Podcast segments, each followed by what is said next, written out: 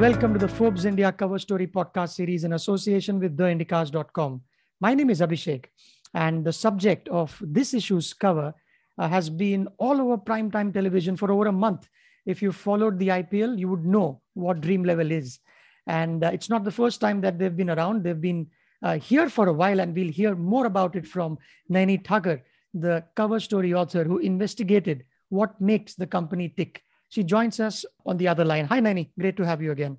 Hi, Abhishek. Good to be back. Thank you. And uh, one of the things that caught my attention was Dream 11 is older than uh, we think.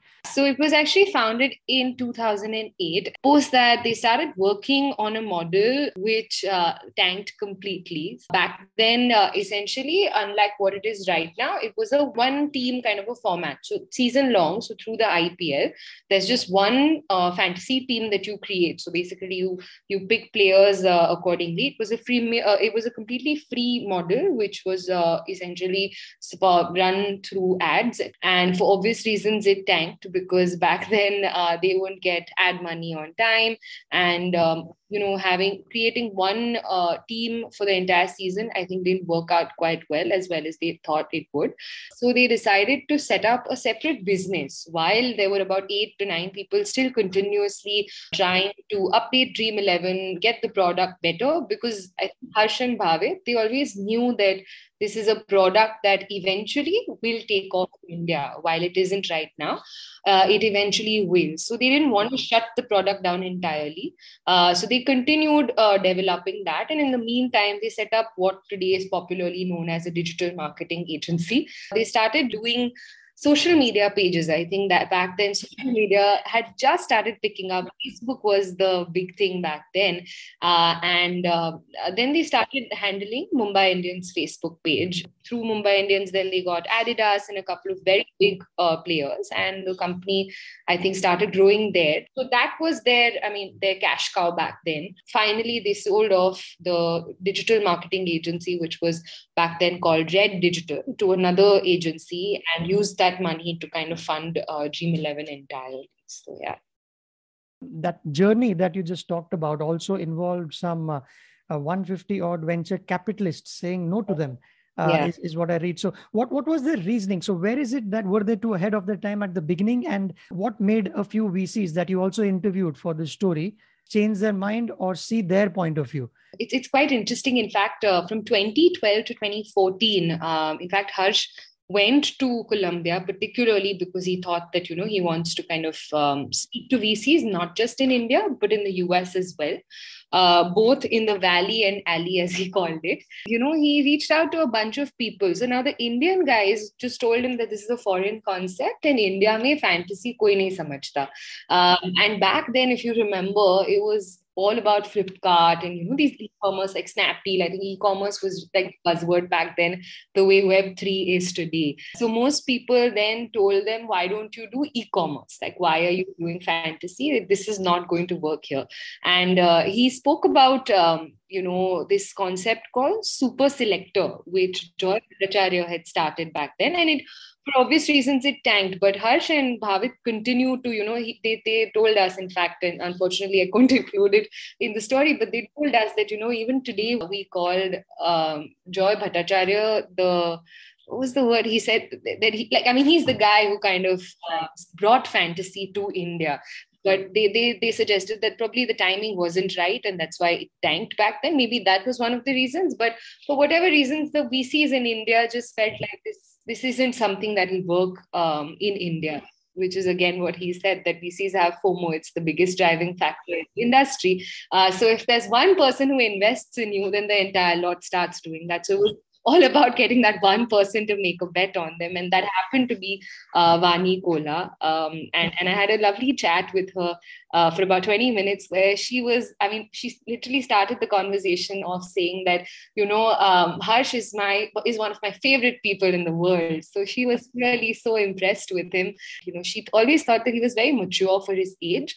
And another thing was that um, I think she, she felt that he was one of those entrepreneurs who's very openly wanting to talk about risks, unlike a lot of other people. And he had a set game plan as to how he plans to deal with it, and and you know, like a long term vision of the kind of leader that he wants to be, which is what uh, drew him to him and felt like you know she felt like okay, this is something that uh, you know we want to bet on, and clearly it worked out very very well for them. The market is huge, isn't it? Thirty four thousand six hundred crore rupees already is is what you you write. Uh, the addressable market, as long as somebody has a smartphone, a decent internet connection, can be your target audience, and whoever loves sports or uh, wants to make a buck.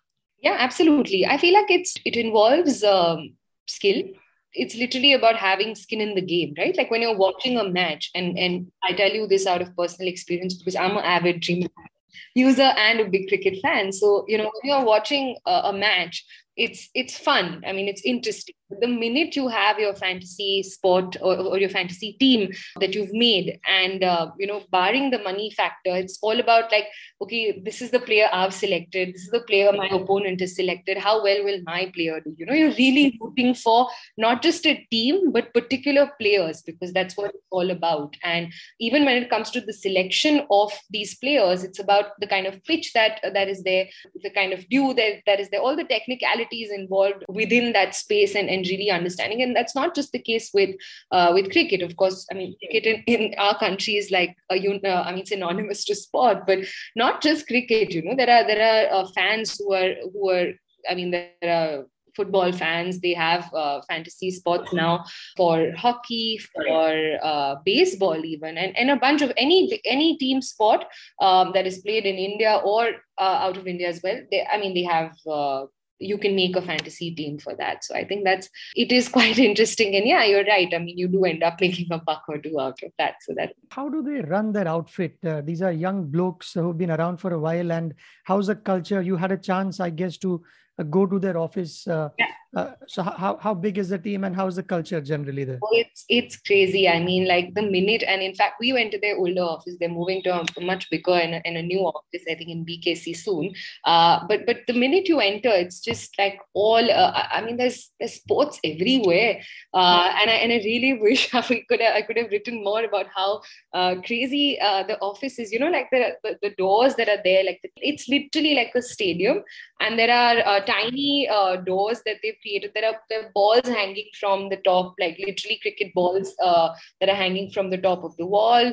Uh, there are tiny these doors, kind of a thing that they've made out of stumps like literally put put out there and like you see the walls there is like a massive walls with wall with i think six to eight uh, screens like large uh, tv screens put out there with stats running constantly. Like i'm sure like every millisecond it's it's changing. All their meeting rooms are named after either massive stadiums or uh, cricket or football teams. So it's literally everywhere. And i feel like every employee out there uh, probably just resonates or is just a massive massive uh, sports fan. So it's very much like a like a typical startup. You can sleep there. There's the tiny beds out there. Um, so, so, you know the energy is literally very much uh, startup uh, it, like a, like a new age startup. What, what are some of their uh, revenue sources or you know revenue model is it uh, entirely from consumers or gone are the days when they would do odd jobs as you said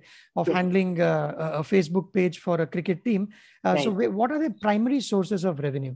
It's entirely consumers abhishek. I mean the majority of it of course. I mean they now they've expanded not just of course sports is one but they've expanded outside of uh, fantasy sports to things like merchandising via uh, FanCode. Then they have something called uh, dream set go which does travel experience. But even now the cash cow very much is uh, Dream 11 because I mean the sheer number of users they have over almost 150 million users and and you know they're just increasing by the day. And uh, as for what these guys were mentioning you know the, the ISL is coming back. The uh, the kabaddi leagues are coming back. So those are just going to encourage people to create more teams and uh, you know sort of create that sporting culture that India lacks. So it's very much you know a cut of you know whatever amount that, that the user kind of puts into uh, their wallet or uses to you know create these fantasy teams. Um, so it literally just that. But yeah, it's all the money that's coming from uh, from the platform, and there's they're no longer they don't have ads anymore. Clean platform in that sense. So it's entirely their users and their consumers that are paying money for it. And it's got uh, big enough for the government to take notice of the entire industry itself. And there has been a chatter among ministers to increase the GST from yes. 18% to 28%. How has that been received? Uh, and how does that impact them? So I think it's still in, um, as as per my knowledge, it's still under i mean that there are conversations that are happening um, so right now the gst is being charged on the platform fee which is termed as uh, gross gaming revenue ggr instead of the entire amount uh, pooled in for a game. So apparently there is some chatter on the there's a confusion on what this you know 28% is going to be uh, charged on. Uh, so if they continue following the same method of charging you know on uh, the, the, the, platform fee, which is the GGR, then people aren't too worried. They're saying that then it's only like a 10% rise. But if it's on something else, um, like Harsh mentioned, like if it's on your top line, uh, then it's going to be a problem for them. And then they're saying that you know that might just kill the entire industry and directly affect the government in a sense that uh, you know they, they claim that the industry pays about 1 billion dollar in tax you know. And if uh, it starts affecting their top lines and they have to pay money um, eh, then the taxes are obviously going to reduce and indirectly going to affect the government. So right now the i mean i think it's still under conversation and uh, i mean of course there are people like like Ramesh Kailasam who have uh, put out, you know, sort of recommendations to state that ideally you should continue charging uh, 18% only because I think 15 to 18% is what uh, globally also people charge ta- taxes as for um, fantasy sports, and you should continue doing that. Uh, but uh, I mean, let's wait and watch as to what happens. Right now, this is what has been spoken about.